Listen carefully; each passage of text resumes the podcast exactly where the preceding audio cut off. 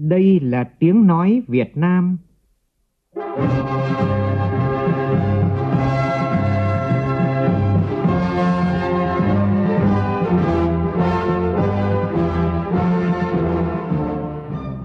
là tiếng nói Việt Nam,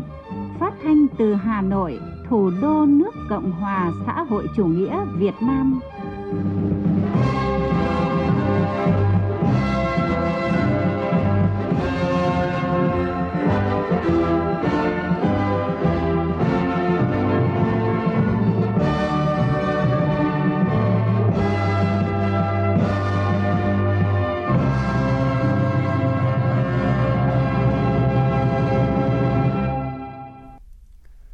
Biên tập viên Nguyễn Hằng kính chào quý vị và các bạn.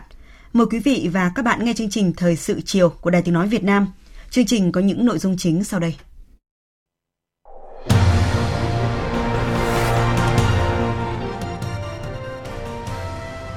Thủ tướng Nguyễn Xuân Phúc chủ trì hội nghị làm việc với lãnh đạo các địa phương vùng đồng bằng sông Cửu Long nhằm thúc đẩy tăng trưởng kinh tế cho toàn vùng.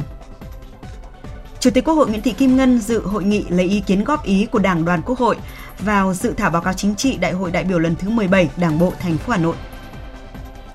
Hơn 800.000 người đã đến thành phố Đà Nẵng và trở về các địa phương. Bộ Y tế đề nghị khẩn trương xây dựng kịch bản kế hoạch điều tra, giám sát, đảm bảo không để dịch COVID-19 lây lan tại các địa phương. Trong khi đó, bắt đầu từ hôm nay, Đà Nẵng thực hiện phương án tổ chức xét nghiệm virus SARS-CoV-2 diện rộng. Và một thông tin tích cực, các nhà khoa học Nga nhiều khả năng sẽ cán đích đầu tiên trong cuộc đua chế tạo vaccine phòng COVID-19. Áp thấp nhiệt đới đã mạnh lên thành bão cơn bão số 2. Các địa phương từ Quảng Ninh đến Đà Nẵng chủ động ứng phó diễn biến của mưa bão và các tỉnh miền núi phía Bắc đề phòng lũ quét và sạt lở đất.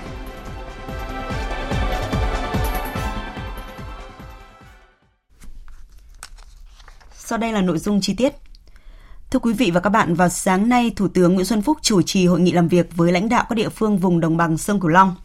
Kết luận buổi làm việc, Thủ tướng tán thành với các địa phương và các bộ về việc sớm hoàn thành quy hoạch phát triển vùng giai đoạn 2021-2030, tầm nhìn 2050 dự kiến được phê duyệt vào cuối năm nay. Trong đó cần hoàn thành sớm một số nội dung như hạ tầng cứng để kịp thời đưa vào kế hoạch đầu tư giai đoạn 2021-2025 và trước mắt, Thủ tướng yêu cầu các địa phương phải thực hiện mục tiêu kép chống dịch COVID-19 đang phức tạp trở lại và nỗ lực thực hiện giải ngân hết vốn đầu tư công, phấn đấu đạt cao nhất các mục tiêu đề ra. Tin của phóng viên Vũ Dũng. Theo báo cáo tại hội nghị, do ảnh hưởng của đại dịch COVID-19, nửa đầu năm nay, kinh tế của vùng đồng bằng sông Cửu Long chỉ tăng trưởng 1,2%. Điểm sáng của vùng là thu ngân sách nhà nước 6 tháng ước đạt 64.500 tỷ đồng, bằng khoảng gần 60% dự toán năm. Về giải ngân vốn đầu tư công, số vốn kế hoạch năm 2020 của vùng đã được Thủ tướng Chính phủ giao là 54.500 tỷ đồng. Trong đó tính đến 30 tháng 6 vừa rồi, đạt tỷ lệ giải ngân gần 35%. Hầu hết các địa phương đều cam kết giải ngân hết vốn đầu tư công trong năm nay và đề nghị Thủ tướng bổ sung thêm vốn cho công trình trọng điểm của địa phương. Các địa phương sẽ cam kết giải ngân hết số vốn bổ sung ngay trong năm nay. Cùng với cam kết nỗ lực phòng chống đại dịch COVID-19, khắc phục hạn hán, mặn xâm nhập, bảo vệ sức khỏe của người dân, các tỉnh đề nghị chính phủ thúc đẩy triển khai một số dự án hạ tầng quan trọng như tuyến đường ven biển từ thành phố Hồ Chí Minh đi Cà Mau, tuyến cao tốc từ thành phố Hồ Chí Minh đi Cà Mau. Cùng với đó là sớm hoàn thiện quy hoạch phát triển vùng để địa phương có căn cứ hoàn thiện quy hoạch địa phương cũng như kịp thời vào kỳ kế hoạch đầu tư giai đoạn 2021-2025. Cà Mau và một số địa phương thì đề nghị các bộ, Thủ tướng Chính phủ chấp thuận bổ sung một số dự án điện sạch trên địa bàn vào quy hoạch quốc gia bởi có nhiều nhà đầu tư tiềm năng mong muốn đầu tư vào lĩnh vực này. Sau khi các bộ ngành nêu ý kiến, kết luận phiên họp, Thủ tướng Nguyễn Xuân Phúc nhấn mạnh đến vị thế, địa thế quan trọng của vùng đồng bằng sông Cửu Long đối với cả nước. Đánh giá cao giai đoạn vừa qua, các địa phương đã thực hiện tốt nhiệm vụ kinh tế xã hội, nhiệm vụ phòng chống Covid-19. Nhiều địa phương đã nêu nhiều ý kiến tâm huyết, có chiều sâu, có tính liên vùng và liên kết vùng. Đặc biệt là trong thu hút đầu tư, nhiều địa phương đã xác định không dựa dẫm vào vốn ngân sách mà sẽ huy động đầu tư từ xã hội để phát triển. Tuy vậy, Thủ tướng cũng nêu một số tồn tại của vùng, trong đó nửa đầu năm, nhiều tỉnh tăng trưởng âm, toàn vùng tăng trưởng thấp. Giải ngân vốn đầu tư công còn chậm, một số chỉ tiêu về xây dựng nông thôn mới chưa đạt như mong muốn, đô thị hóa chưa tương xứng với yêu cầu phát triển, lao động qua đào tạo thấp, kết nối và cung cấp dịch vụ công trực tuyến chưa đồng đều. Trong bối cảnh khó khăn, và có cả cơ hội đó. Với tinh thần quyết tâm cao, Thủ tướng nêu trách nhiệm của địa phương vùng đồng bằng sông Cửu Long. Còn khó khăn như thế, tôi xin nói lại, chúng ta cần phải quyết tâm mạnh mẽ hơn nữa, quyết liệt hơn nữa để thực hiện được hai mục tiêu của chúng ta đã đưa ra. Cho nên, tại hội nghị này chúng tôi mong muốn đồng bằng sông Cửu Long với 13 tỉnh trên 20 triệu dân với vị thế chiến lược và điều kiện tốt về kinh tế cần phải quyết phấn đấu quyết liệt đóng góp cho cả nước và giải quyết tốt đời sống của nhân dân chúng ta. Đồng bằng sông Cửu Long, các ông chí đã biết không chỉ là cứ điểm chiến lược về nông nghiệp, vùng sản xuất lúa gạo, trái cây, thủy sản mà còn một động lực khác thúc đẩy sự phát triển kinh tế chung cả nước. Nếu như cả nước có bước phát triển mà đồng bằng không Cửu Long không phát triển hoặc chậm hơn thì đó trách nhiệm rất lớn của chúng ta, của đảng nhà nước chúng ta. Thủ tướng nêu rõ, chính phủ quyết tâm đảm bảo môi trường vĩ mô ổn định, thúc đẩy mở rộng phát triển kinh tế thị trường, định hướng xã hội chủ nghĩa, quan tâm phát triển vùng đồng bằng sông Cửu Long, ưu tiên cả vốn đầu tư nhà nước và ODA cho các dự án quan trọng trên địa bàn. Trong đó có cao tốc Thành phố Hồ Chí Minh, Trung Lương, Mỹ Thuận, Cần Thơ, Cà Mau, đường ven biển. Thủ tướng cũng chỉ đạo chính quyền địa phương kịp thời tháo gỡ những vướng mắc khó khăn ở các địa bàn để mạnh thu hút đầu tư, thúc đẩy sản xuất, tiêu dùng, tạo việc làm, đảm bảo an sinh xã hội. Lãnh đạo địa phương phải quan tâm hệ thống doanh nghiệp, không để đổ vỡ hệ thống doanh nghiệp tại địa phương. Cùng với đó là quan tâm đến người nghèo, công nhân lao động, người có hoàn cảnh khó khăn đang chịu ảnh hưởng trực tiếp của đại dịch COVID-19. Yêu cầu bình tĩnh, quyết tâm ứng phó với đại dịch COVID-19, Thủ tướng đề nghị địa phương cần cảnh giác, kịp thời ứng dụng khoa học công nghệ, truy vết, bao vây ngay khi có ổ dịch. Còn với nhiệm vụ phát triển kinh tế xã hội, Thủ tướng yêu cầu một là tôi yêu cầu đề nghị công chí cố gắng thúc đẩy mọi giải pháp để có thể tăng trưởng dương. Tất nhiên có tỉnh cao, có tỉnh thấp. Và yêu cầu thứ hai, GDP của toàn vùng không thấp hơn cả nước. Trong đó thành phố Hồ Chí Minh còn phải đảm nhận cái vai trò gấp 1,3 lần với cả nước. Một giải pháp rất quan trọng đó là bàn mọi biện pháp giải ngân vốn đầu tư công 100%. Nhiều biện pháp giải ngân các địa phương. Mà hôm nay bài học giao ban hàng tuần, họp hội đồng dân hàng tháng, xử lý kỷ luật người đứng đầu và những biện pháp thi đua đánh giá cán bộ vân vân. Bí thư chủ tịch phải ra tay để có mặt bằng cho thi công. Và có những biện pháp mạnh tay để mà xử lý vấn đề vốn đầu tư công. Không để chính phủ hay là tỉnh ủy ủy ban phê bình cái chuyện này với các chủ đầu tư, các chủ dự án. Trong kinh tế, ngoài kinh tế truyền thống ra, rất quan trọng ở đồng bằng thì phát triển một số ngành mới mà công ty đã nói, như là kinh tế số, thương mại điện tử, kinh tế ban đêm, phát triển đô thị, vân vân rất nhiều biện pháp mà có thể tăng trưởng được nhưng mà chúng ta có làm hay không mà thôi tán thành với các địa phương và các bộ về việc sớm hoàn thiện quy hoạch phát triển vùng giai đoạn 2021-2030 và tầm nhìn 2050, dự kiến được phê duyệt vào cuối năm nay. Thủ tướng cho rằng quy hoạch này cần phát huy tối đa tiềm năng, lợi thế, đặc biệt là phát huy tính liên kết nội vùng và liên kết vùng. Trong quy hoạch phải hoàn thành sớm một số nội dung, trong đó có hạ tầng cứng để kịp thời đưa vào kế hoạch đầu tư giai đoạn 2021-2025. Tại hội nghị, Thủ tướng Chính phủ và lãnh đạo các bộ ngành địa phương vùng đồng bằng sông Cửu Long đã chứng kiến lễ ra mắt quy chế hoạt động Hội đồng điều phối vùng đồng bằng sông Cửu Long giai đoạn 2020-2025. Quy chế do Thủ tướng Chính phủ ký ban hành hồi tháng 6 vừa qua. Vào sáng nay, Thành ủy Hà Nội tổ chức hội nghị lấy ý kiến góp ý của Đảng đoàn Quốc hội vào dự thảo báo cáo chính trị Đại hội lần thứ 17 Đảng bộ thành phố Hà Nội, nhiệm kỳ 2020-2025. Dự hội nghị có Chủ tịch Quốc hội Nguyễn Thị Kim Ngân, Bí thư Đảng đoàn Quốc hội. Phản ánh của phóng viên Lê Tuyết. Phát biểu tại hội nghị, Chủ tịch Quốc hội Nguyễn Thị Kim Ngân đánh giá cao cách làm của Hà Nội trong quá trình xây dựng và hoàn thiện văn kiện Đại hội Đảng. Dự thảo của Hà Nội được xây dựng chặt chẽ công phu, nghiêm túc, trách nhiệm, tập hợp trí tuệ của các đảng viên các ngành các cấp.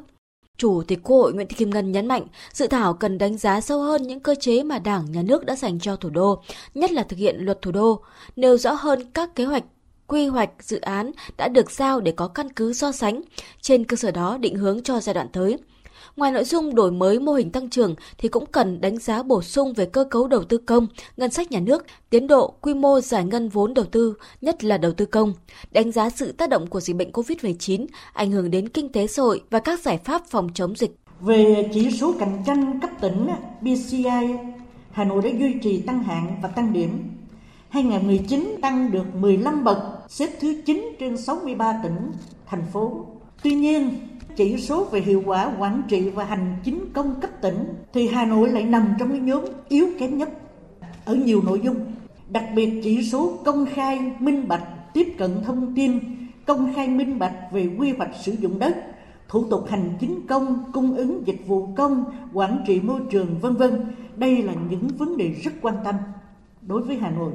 Do đó tôi đề nghị dự thảo bổ sung đánh giá thêm về hiệu quả hoạt động công vụ trong thời gian qua và cần chỉ rõ những cái lĩnh vực cần quan tâm để cải thiện cho cái nhiệm kỳ tới. Và theo dự thảo có 15 trên 55 cái dự án công trình trọng điểm dự kiến hoàn thành theo kế hoạch nhưng theo báo cáo, số lượng dự án công trình không hoàn thành theo đúng tiến độ là khá lớn. Do đó tôi đề nghị là cần phải đánh giá sâu hơn, rõ hơn để có cơ sở đề ra giải pháp. Ngoài ra cần phải đánh giá bổ sung năng lực vận tải hành khách công cộng và hạ tầng xã hội trong thời gian vừa qua nhất là việc triển khai một số tuyến đường sắt đô thị chậm rồi hiệu quả những cái tuyến xe buýt BRT hiệu quả chưa cao. Theo Chủ tịch Quốc hội Nguyễn Thị Kim Ngân, dự thảo cần phân tích sâu về kết quả hỗ trợ của Trung ương Đảng, Quốc hội, Chính phủ, các bộ ngành trung ương cho thành phố Hà Nội. Bên cạnh đó, thành phố Hà Nội cũng cần phải có những giải pháp cụ thể nhằm khắc phục vi phạm trên địa bàn, hạn chế ô nhiễm môi trường, cải thiện chất lượng không khí trong nội đô, tiến độ xử lý di rời các cơ sở gây ô nhiễm môi trường ra khỏi nội thành,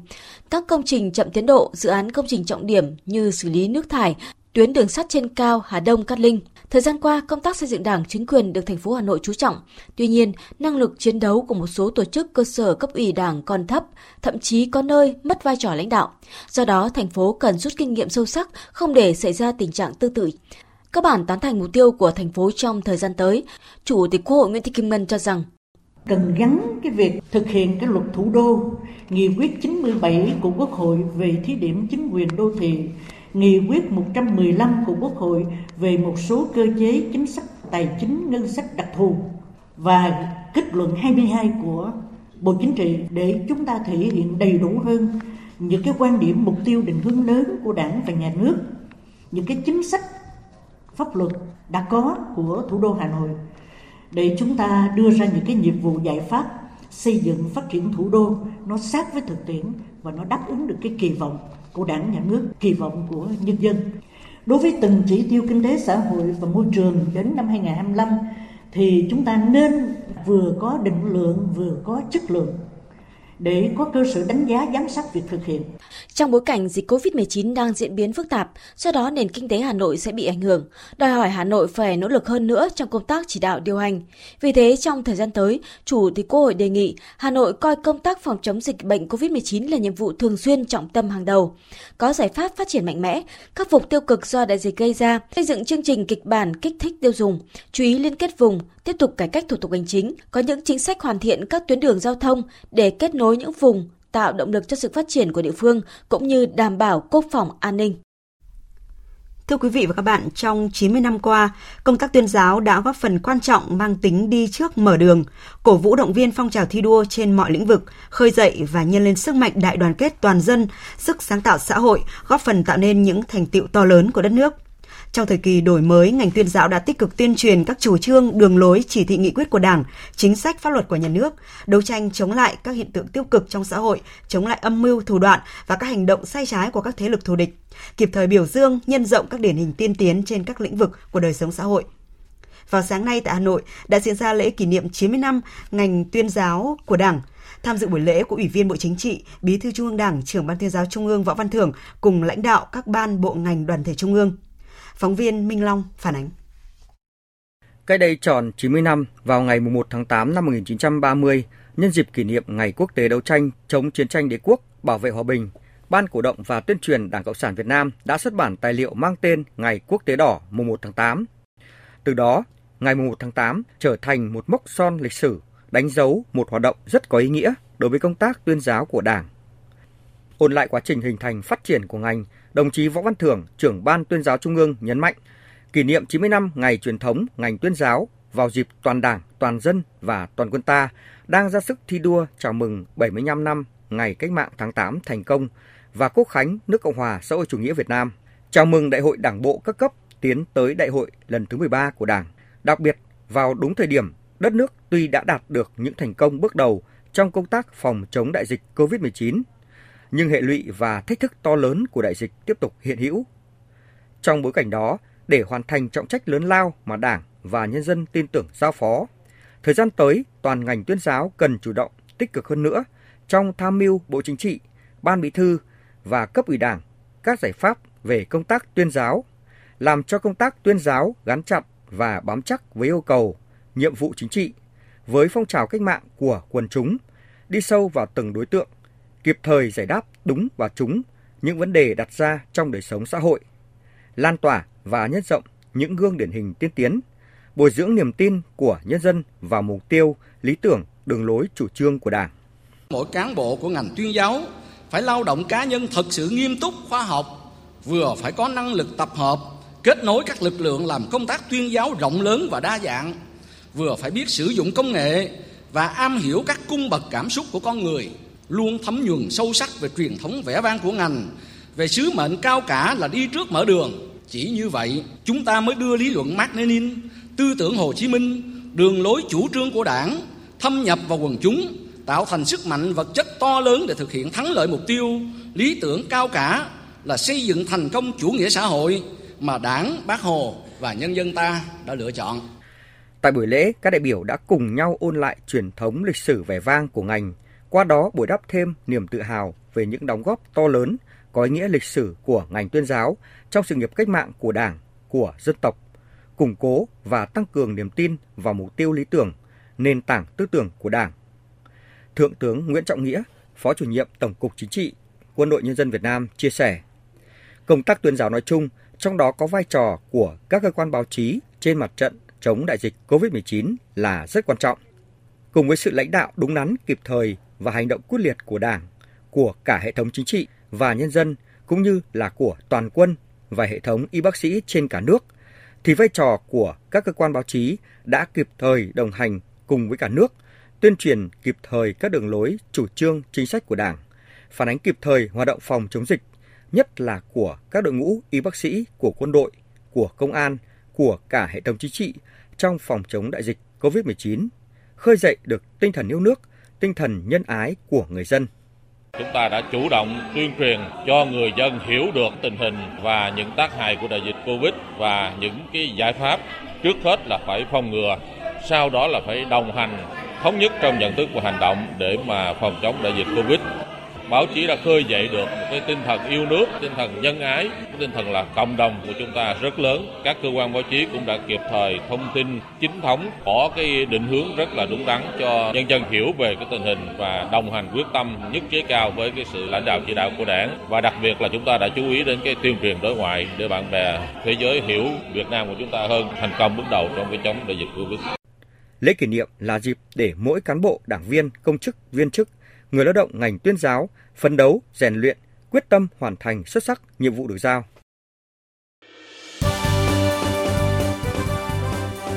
Thời sự tiếng nói Việt Nam Thông tin nhanh Bình luận sâu Tương tác đa chiều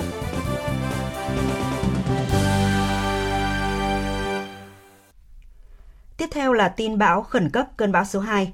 Hồi 16 giờ chiều nay, vị trí tâm bão ở vào khoảng 18,7 độ Vĩ Bắc, 108,6 độ Kinh Đông trên đất liền phía nam đảo Hải Nam Trung Quốc, cách bờ biển ở tỉnh Thái Bình, Nghệ An khoảng 330 km về phía đông nam.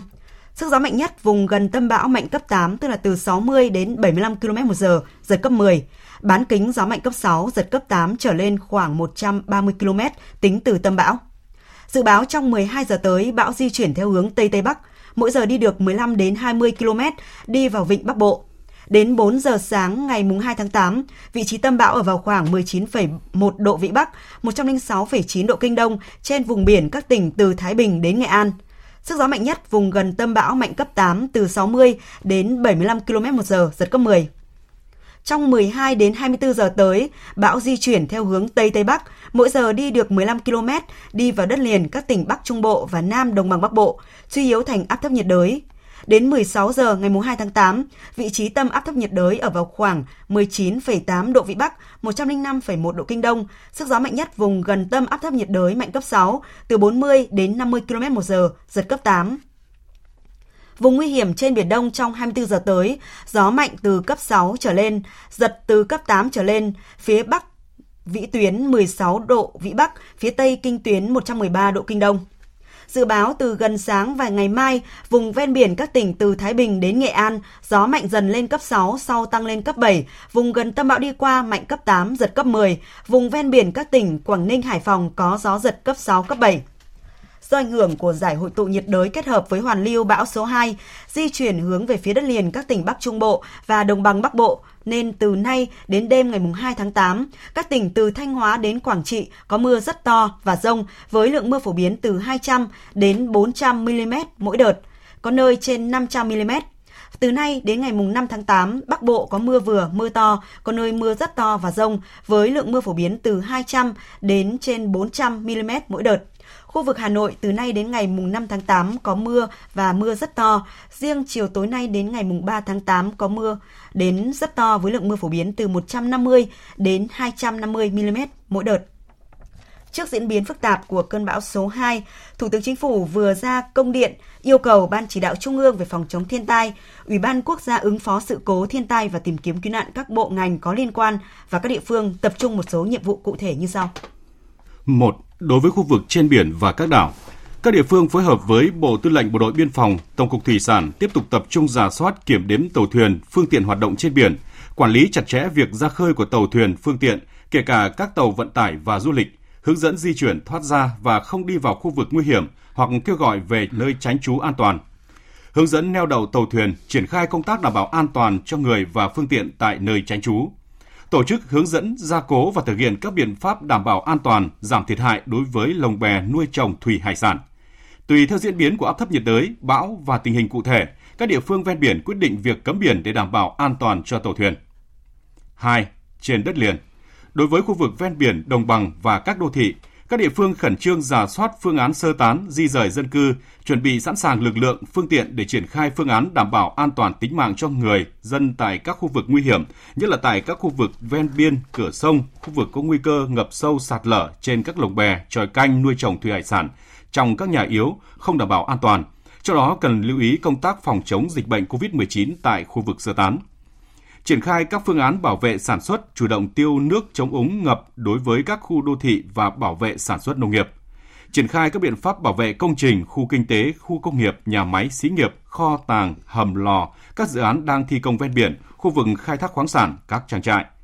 Triển khai các biện pháp bảo vệ đê điều theo cấp báo động, nhất là đối với các tuyến đê biển bị sự cố đang thi công, sẵn sàng lực lượng vật tư để ứng cứu, khắc phục kịp thời các sự cố triển khai phương án đảm bảo an toàn cho người và tài sản đối với các hoạt động du lịch trên các đảo và ven biển. Đối với khu vực miền núi Trung Du,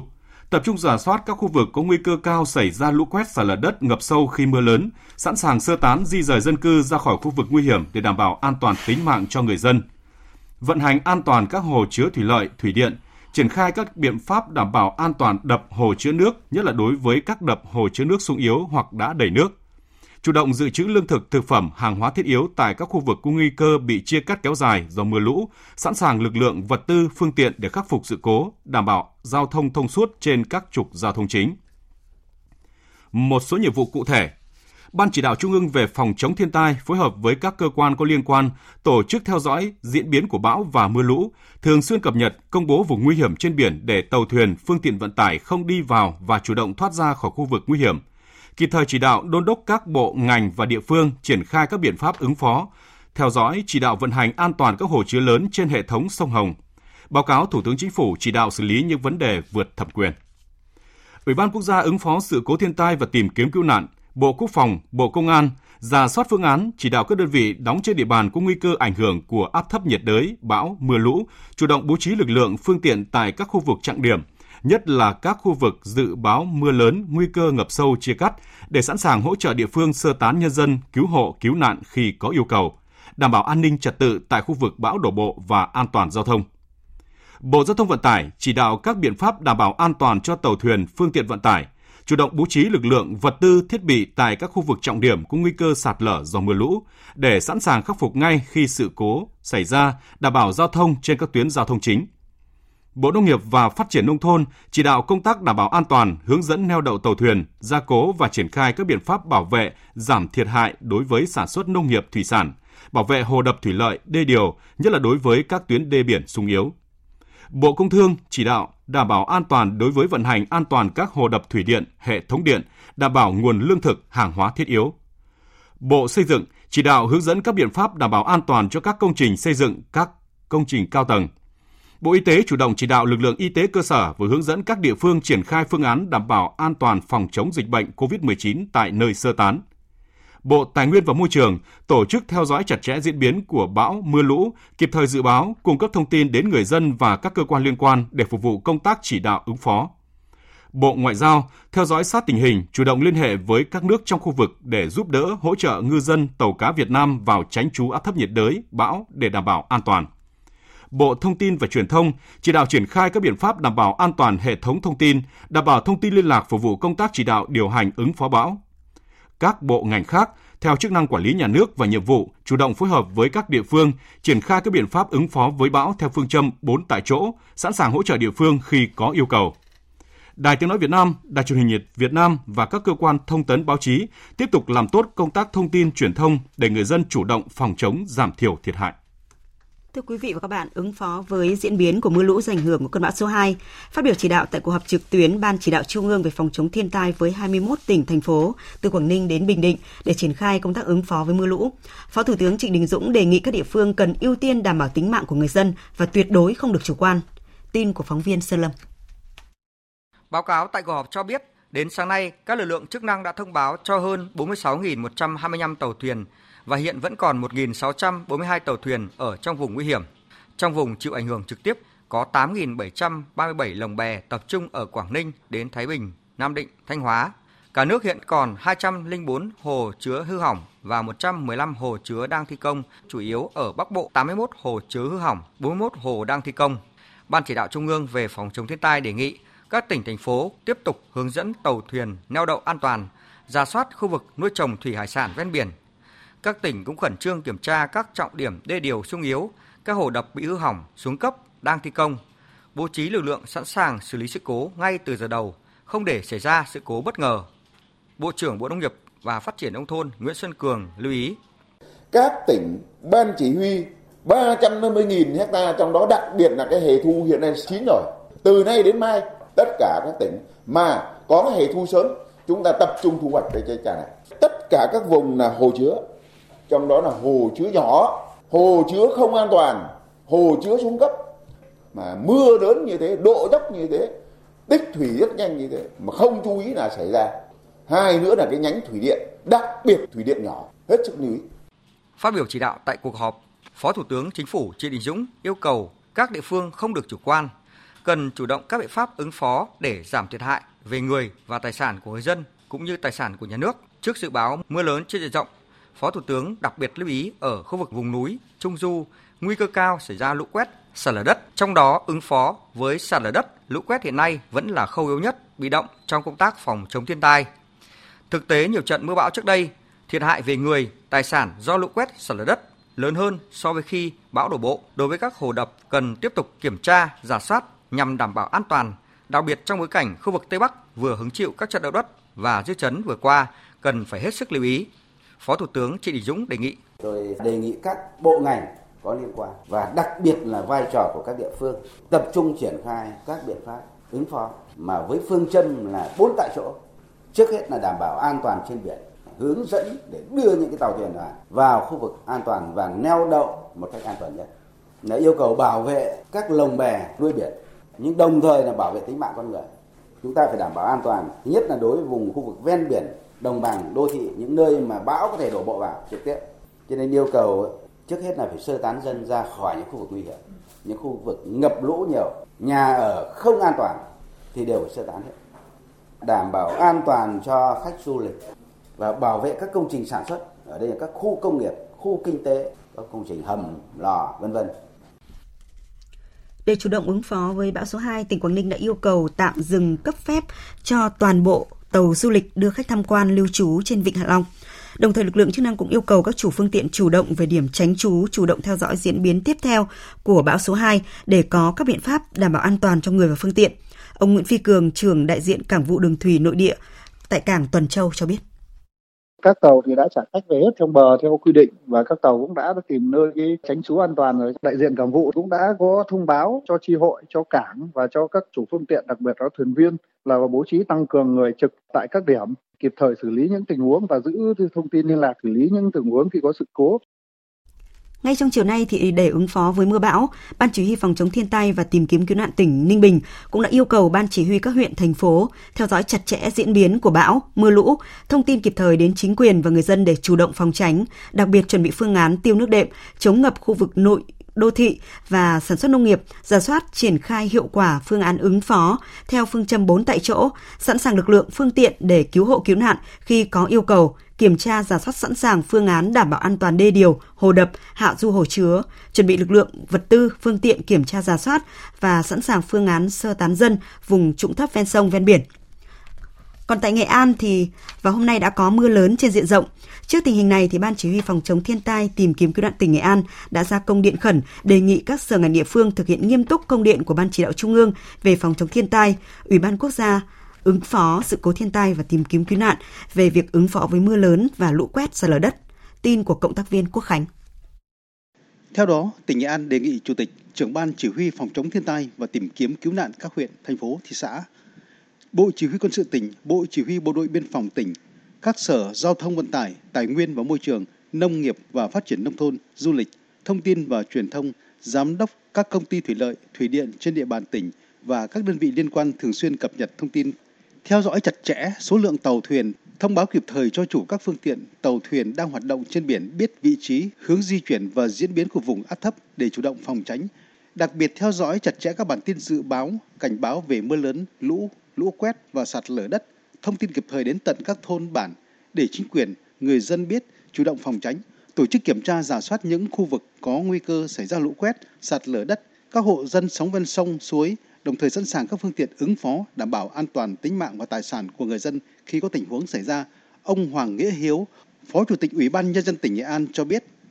Và chúng tôi chia ra ba cái vùng. Cái vùng thứ nhất là vùng biển. Chúng tôi sẽ sơ tán di rời dân khỏi những nơi vùng nguy hiểm khi chiều cường từ 5 đến 7 mét. Đây đã có phương án rồi. Còn việc thứ hai là đối với tàu thuyền trên biển thì hiện nay đang à, tập trung giải pháp an toàn cho người dân trên biển, đặc biệt là do lực lượng biên phòng kiểm ngư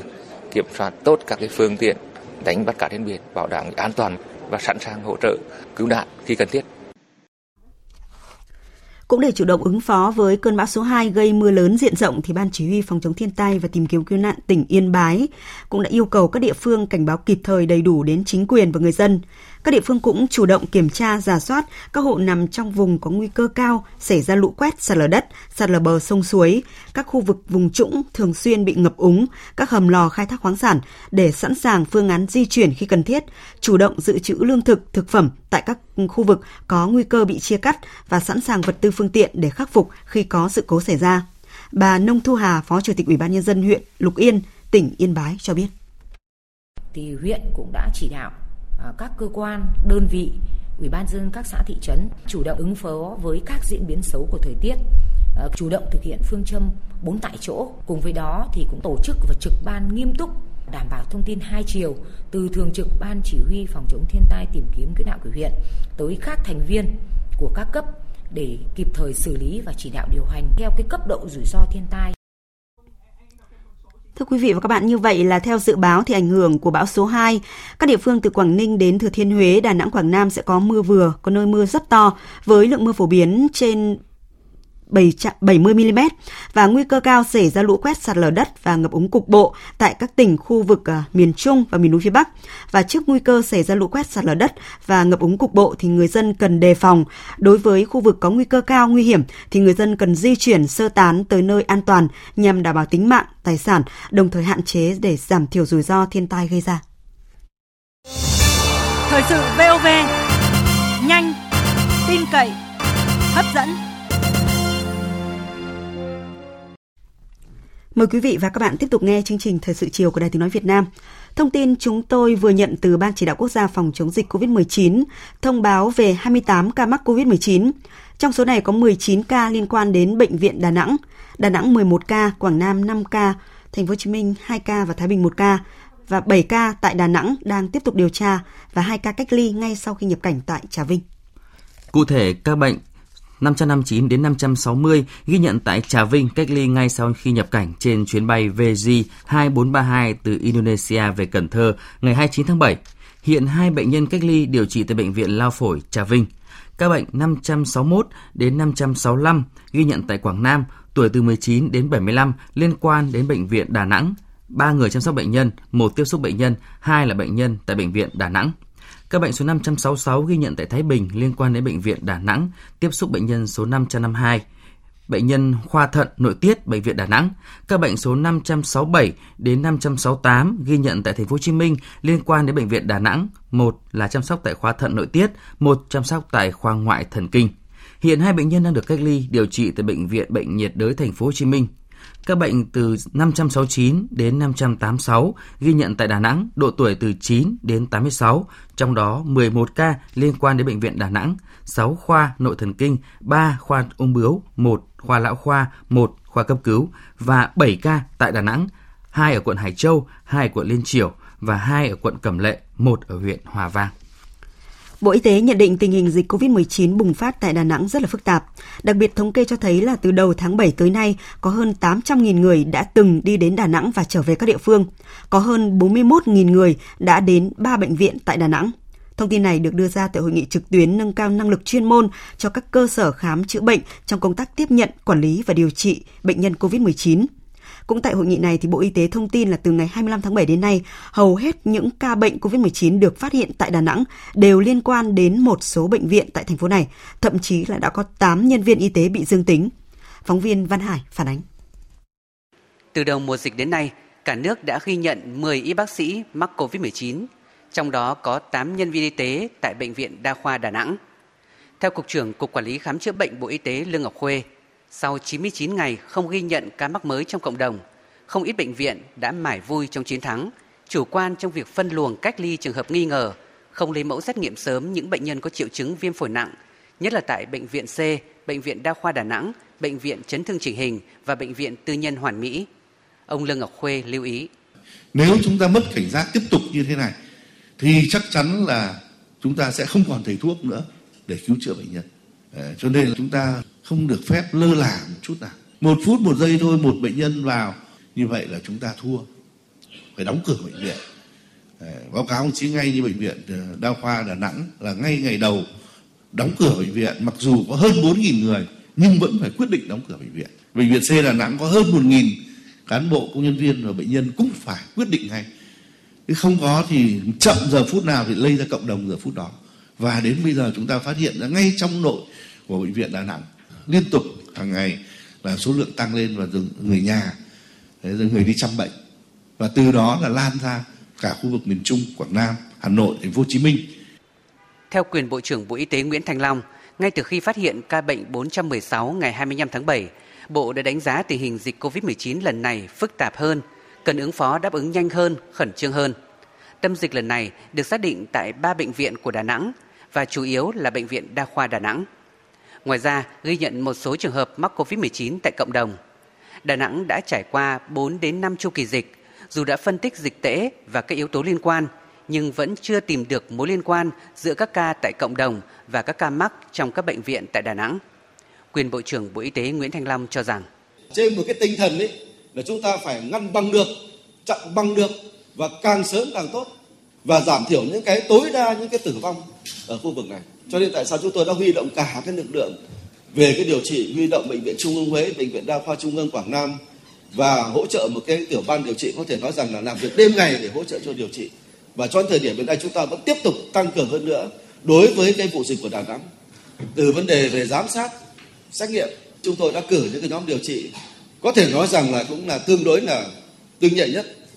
là bệnh viện trợ rẫy thế rồi là một số các bệnh viện vào trong đà nẵng và dưới cái sự hội trần thường xuyên liên tục Và báo cáo ông chí từ đầu giờ chúng ta đã trải qua 6 lần hội trần quốc gia. Tại hội nghị, Bộ Y tế cũng nhận định tình hình dịch COVID-19 đang bùng phát tại Đà Nẵng rất phức tạp. Theo thống kê, từ đầu tháng 7 đến nay đã có hơn 800.000 người từ Đà Nẵng về các địa phương và có hơn 41.000 người đã đến ba bệnh viện ổ dịch lớn tại Đà Nẵng. Bộ Y tế đã yêu cầu các địa phương lập danh sách, giám sát theo dõi tất cả các trường hợp này, đồng thời gửi tin nhắn khuyến cáo, hướng dẫn theo dõi sức khỏe, liên hệ với cơ quan y tế gần nhất để được tư vấn, giám sát và xét nghiệm trong trường hợp cần thiết. Tại Hà Nội, theo giả soát tổng hợp mới nhất từ các cơ quan chức năng cho thấy là đến trưa nay, toàn thành phố ghi nhận hơn 72.000 người trở về từ Đà Nẵng. Phóng viên Huy Nam đang có mặt tại cuộc họp của Ban chỉ đạo phòng chống dịch COVID-19 thành phố Hà Nội thông tin. Xin mời phóng viên Huy Nam. Vâng, à, thưa quý vị và các bạn, à, với 481 trường hợp được lấy mẫu xét nghiệm ờ, PCR thì trong đó có 366 trường hợp có biểu hiện là lâm sàng, à, 424 trường hợp có kết quả âm tính và 57 trường hợp thì ờ, chưa có kết quả thì Hà Nội cũng đang ờ, đẩy mạnh cái việc là triển khai xét nghiệm mà nhanh trên diện rộng cho gần 50.000 trường hợp. Như vậy hôm qua đến nay thì đã triển khai xét nghiệm nhanh được thêm 31.370 trường hợp qua xét nghiệm uh, nhanh thì ghi nhận 11 trường hợp kết quả dương tính. Tất cả các cái trường hợp test nhanh dương tính đều được ờ, lấy mẫu xét nghiệm khẳng định bằng ờ, kỹ thuật PCR. Và kết quả thì 10 trên 11 trường hợp có kết quả PCR âm tính, một trường hợp thì ờ, hiện nay đang chờ kết quả. Và Hà Nội cũng đang tiến hành truy vết xử lý đối với các cái trường hợp mắc trong thời gian qua đồng thời tổ chức cách ly rồi lấy mẫu bệnh phẩm với những người tiếp xúc và những người liên quan Đến nay thì đã xác minh có 127 người liên quan là F1 trong ngày hôm nay và đã xác minh thêm được 12 trường hợp là F1 của bệnh nhân 459 tại quận Tây Hồ. À, tất cả các cái trường hợp đã lấy mẫu xét nghiệm và đưa đi à, cách ly tập trung. Kết quả xét nghiệm toàn bộ à, 127 mẫu đều âm tính. Các cái trường hợp biểu hiện sốt ho đều được chuyển cách ly điều trị à, tại các bệnh viện và à, ờ, có cái thông tin tiếp theo của cuộc họp thì chúng tôi sẽ chuyển đến quý vị và các bạn ờ, trong chương trình thời sự ờ, sau. Vâng ạ, xin à, cảm ơn phóng viên Huy Nam với những thông tin từ cuộc họp của Ban chỉ đạo phòng chống COVID-19 thành phố Hà Nội. Còn tại thành phố Đà Nẵng thì từ hôm nay, thành phố bắt đầu thực hiện xét nghiệm virus SARS-CoV-2 diện rộng trên địa bàn. Đối tượng lấy mẫu là tất cả các trường hợp sinh sống trong khu vực áp dụng biện pháp cách ly vùng, khu vực do Ban chỉ đạo phòng chống dịch COVID-19 thành phố Đà Nẵng quyết định. Các trường hợp là bệnh nhân nội trú, người nhà bệnh nhân, người chăm sóc bệnh nhân, người từng làm việc thực tập tại bệnh viện Đà Nẵng, bệnh viện C Đà Nẵng, bệnh viện Hoàn Mỹ Đà Nẵng, bệnh viện Chỉnh hình và phục hồi chức năng Đà Nẵng và các bệnh viện có trường hợp dương tính với virus SARS-CoV-2. Cũng thực hiện chỉ đạo của Thường trực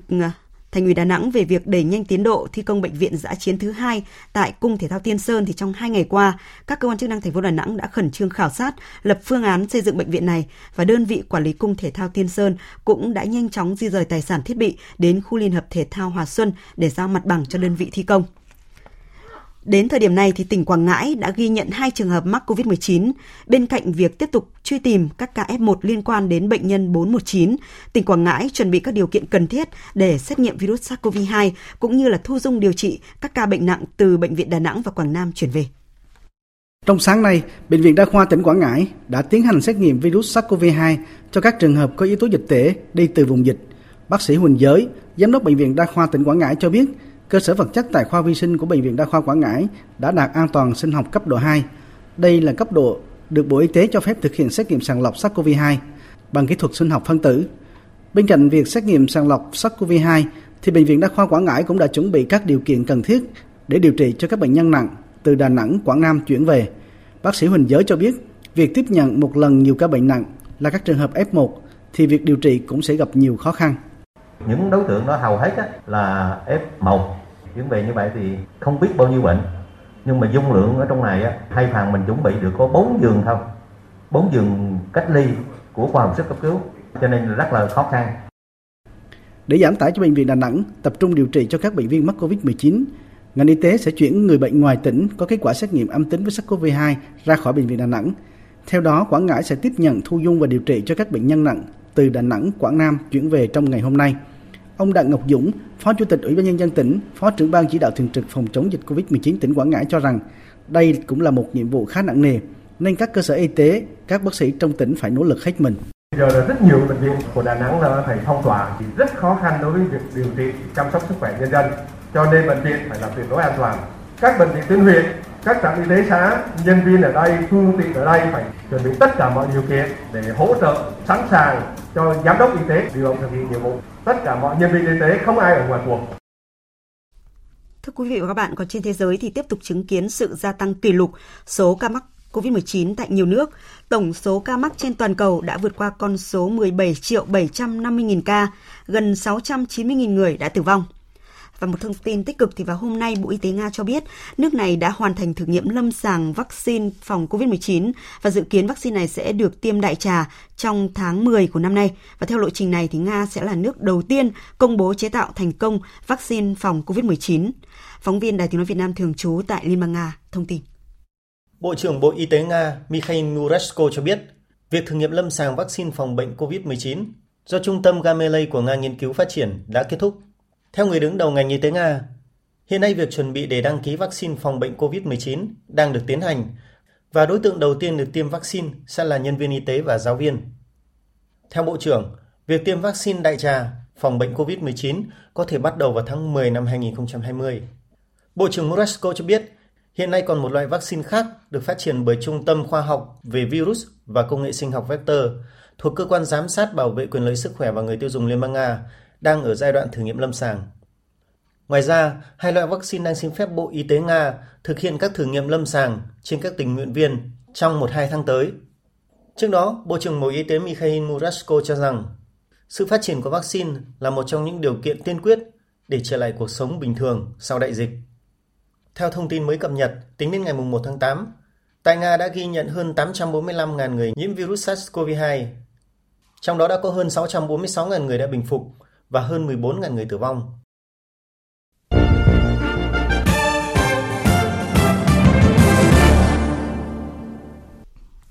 Mời quý vị và các bạn tiếp tục nghe chương trình Thời sự chiều của Đài Tiếng Nói Việt Nam.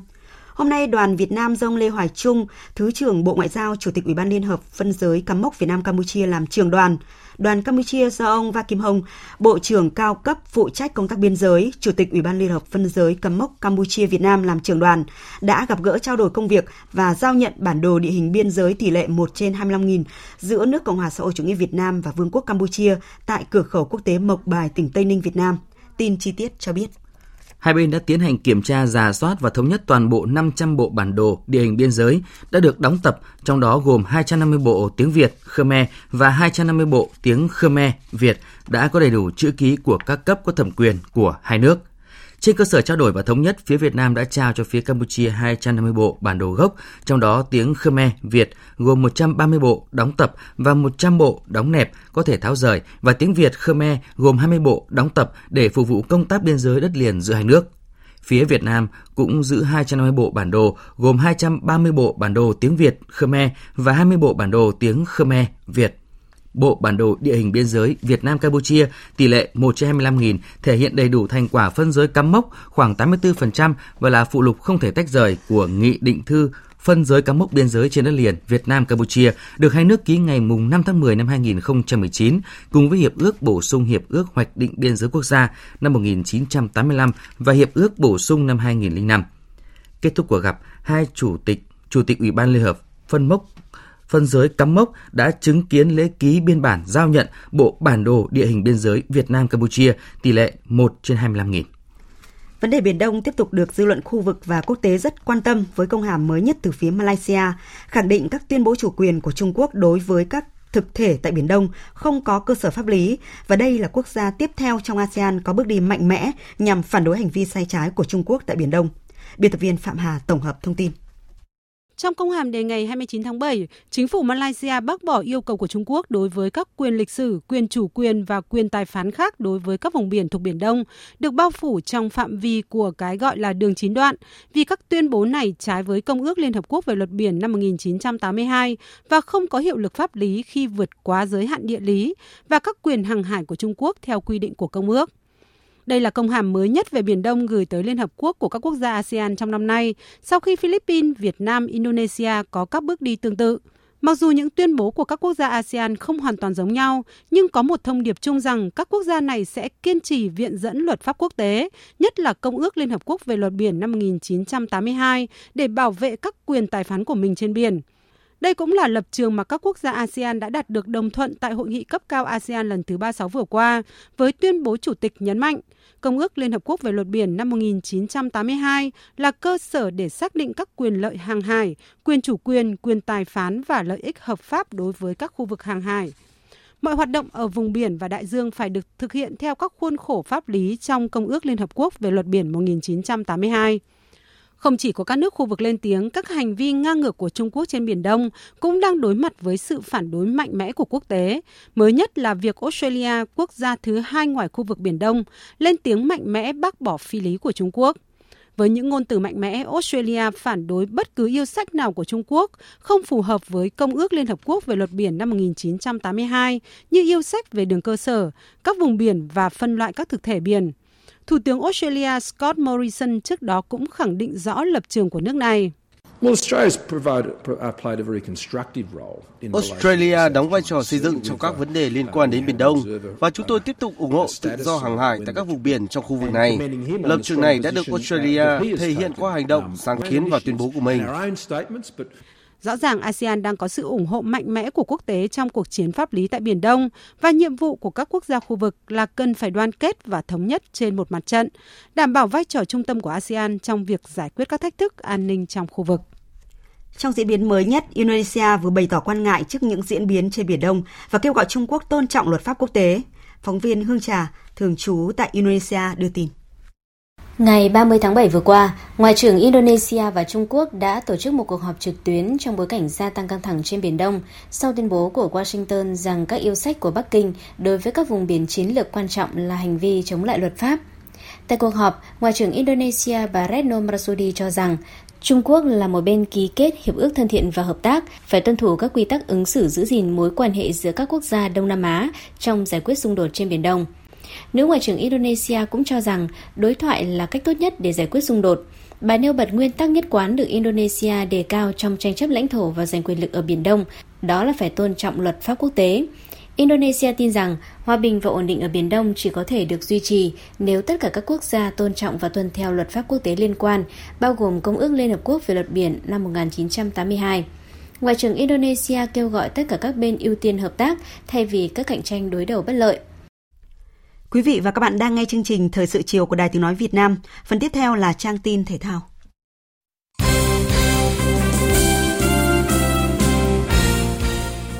Quý vị và các bạn thân mến, trước diễn biến phức tạp của dịch bệnh COVID-19, Tổng cục Thể dục Thể thao vừa có công văn gửi các vụ đơn vị thuộc Tổng cục Thể dục Thể thao về việc tăng cường các biện pháp phòng chống dịch bệnh. Theo ông Trần Đức Phấn, Phó Tổng cục trưởng Tổng cục Thể dục Thể thao, Tổng cục cũng đã yêu cầu các đơn vị chức năng ra soát các kế hoạch đăng cai tổ chức các giải thể thao và các lớp tập huấn phải đảm bảo các biện pháp phòng chống dịch bệnh. Đối với các cái hoạt động thể dục thể thao, đặc biệt là các hoạt động tổ chức thi đấu thì chúng tôi cũng đã có các cái chỉ đạo đối với lại các cái bộ môn và các bộ môn trực tiếp làm việc với ban tổ chức. Khi mà tổ chức các cái giải đấu đấy thì cũng có những biện pháp phòng chống. Bên cạnh đó thì chúng tôi luôn luôn theo dõi các cái chỉ đạo của ban chỉ đạo quốc gia về phòng chống dịch, về việc ngăn chặn ờ, sự bùng phát của dịch và bản thân tổng cục thì hiện nay vẫn đang theo dõi sát cái tình hình còn các trung tâm huấn luyện thể thao quốc gia phải thực hiện nghiêm các biện pháp quản lý chặt chẽ vận động viên huấn luyện viên. Trước mắt là cấm trại đối với các vận động viên huấn luyện viên đang tập huấn tại Trung tâm Thể thao Quốc gia Đà Nẵng cho đến khi tình hình dịch bệnh được kiểm soát. Tổng cục Thể dục Thể thao cũng yêu cầu Bệnh viện Thể thao Việt Nam tổ chức phân luồng, tiếp nhận bệnh nhân đến khám điều trị và chuẩn bị cơ sở vật chất, trang thiết bị y tế phục vụ công tác phòng chống dịch COVID-19. Với diễn biến phức tạp của dịch COVID-19, nhiều khả năng các giải đấu nằm trong hệ thống thi đấu quốc gia sẽ phải hủy bỏ. Điều này đã ảnh hưởng rất lớn đến công tác tuyển chọn và chuẩn bị cho SEA Games 31 của thể thao Việt Nam. Trước thực tế này, Tổng cục Thể dục Thể thao sẽ tổ chức các giải đấu nội bộ để duy trì thể lực và cảm giác thi đấu của các vận động viên. Đây được xem là giải pháp tinh thế trong bối cảnh hiện nay. Hôm nay ngày 1 tháng 8, Liên đoàn bóng đá Việt Nam VFF đã thông báo tạm dừng 3 giải đấu do lo ngại ảnh hưởng của dịch COVID-19. Với lý do để đảm bảo an toàn cho các thành viên tham dự, Liên đoàn bóng đá Việt Nam tạm dừng giải hạng nhì quốc gia từ lượt trận thứ 7. Tương tự, vòng loại lượt về giải U15 quốc gia tạm dừng tại một số địa phương. Giải U16 nữ quốc gia dự kiến khai mạc chiều nay cũng đã không diễn ra như dự định. Theo thông báo phát đi từ Liên đoàn bóng đá Việt Nam, kế hoạch tổ chức 3 giải đấu nói trên sẽ được điều chỉnh theo thực tế và thông báo tới các đơn vị liên quan. Dự báo thời tiết Phía Tây Bắc Bộ nhiều mây, đêm có mưa rào và rông rải rác, cục bộ có mưa to đến rất to, ngày có mưa vừa, mưa to, có nơi mưa to, rất to và rông, gió nhẹ. Nhiệt độ từ 23 đến 32 độ, có nơi trên 32 độ. Phía Đông Bắc Bộ nhiều mây, có mưa vừa, mưa to, có nơi mưa rất to và rông, riêng đồng bằng ven biển có mưa to đến rất to, gió Đông Bắc đến Bắc cấp 2, cấp 3, vùng ven biển từ gần sáng mai, gió mạnh dần lên cấp 4, cấp 5, sau tăng lên cấp 6, giật cấp 7. Trong cơn rông có khả năng xảy ra lốc xét và gió giật mạnh, nhiệt độ từ 24 đến 31 độ. Các tỉnh từ Thanh Hóa đến Thừa Thiên Huế nhiều mây, phía Bắc có mưa to đến rất to và rông, phía Nam đêm có mưa vừa mưa to, có nơi mưa rất to và rông, ngày có mưa rào và rông vài nơi, phía Bắc gió Bắc đến Tây Bắc cấp 2, cấp 3, vùng ven biển từ gần sáng mai gió mạnh dần lên cấp 4, cấp 5, sau tăng lên cấp 6, giật cấp 7, phía Nam gió Tây đến Tây Nam cấp 3, trong cơn rông có khả năng xảy ra lốc xét, mưa đá và gió giật mạnh, nhiệt độ từ 24 đến 31 độ, phía Nam có nơi trên 32 độ.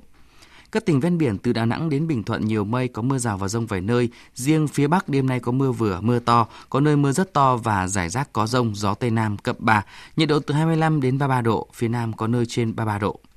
Tây Nguyên, nhiều mây có mưa vừa mưa to, có nơi mưa rất to và rải rác có rông, gió Tây Nam cấp 3, nhiệt độ từ 20 đến 29 độ. Nam Bộ nhiều mây có mưa vừa, mưa to, có nơi mưa rất to và rải rác có rông, gió Tây Nam cấp 3. Trong cơn rông có khả năng xảy ra lốc xét và gió giật mạnh, nhiệt độ từ 24 đến 31 độ. Khu vực Hà Nội nhiều mây có mưa vừa, mưa to, có nơi mưa rất to và rông, gió Đông Bắc đến Bắc cấp 2, cấp 4.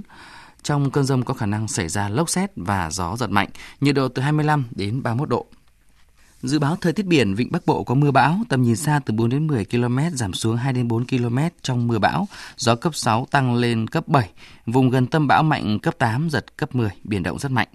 Vùng biển từ Quảng Trị đến Quảng Ngãi có mưa rào và rông, trong cơn rông có khả năng xảy ra lốc xoáy, gió Tây đến Tây Nam mạnh cấp 6, giật cấp 8, biển động mạnh. Vùng biển từ Bình Định đến Ninh Thuận, vùng biển từ Bình Thuận đến Cà Mau có mưa rào và rông, trong cơn rông có khả năng xảy ra lốc xoáy, gió Tây Nam cấp 6, giật cấp 8, biển động mạnh. Khu vực Bắc Biển Đông và khu vực quần đảo Hoàng Sa thuộc thành phố Đà Nẵng có mưa rào và rông, trong cơn rông có khả năng xảy ra lốc xoáy, tầm nhìn xa từ 4 đến 10 km, giảm xuống 2 đến 4 km trong mưa bão, gió Đông Nam đến Nam cấp 6, riêng phía Tây gió cấp 6, cấp 7, vùng gần tâm bão cấp 8, giật cấp 10, biển động rất mạnh.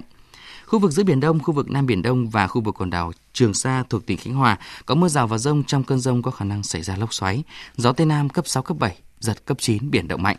Vùng biển từ Cà Mau đến Kiên Giang và Vịnh Thái Lan có mưa rào và rông rải rác, gió Tây đến Tây Nam cấp 5. Quý vị và các bạn vừa nghe chương trình Thời sự chiều của Đài Tiếng Nói Việt Nam. Chương trình do các biên tập viên Nguyễn Hằng, Hoàng Ân cùng phát thanh viên Sơn Tùng, kỹ thuật viên Việt Thái thực hiện. Chịu trách nhiệm nội dung Lê Hằng. Cảm ơn quý vị và các bạn đã quan tâm theo dõi.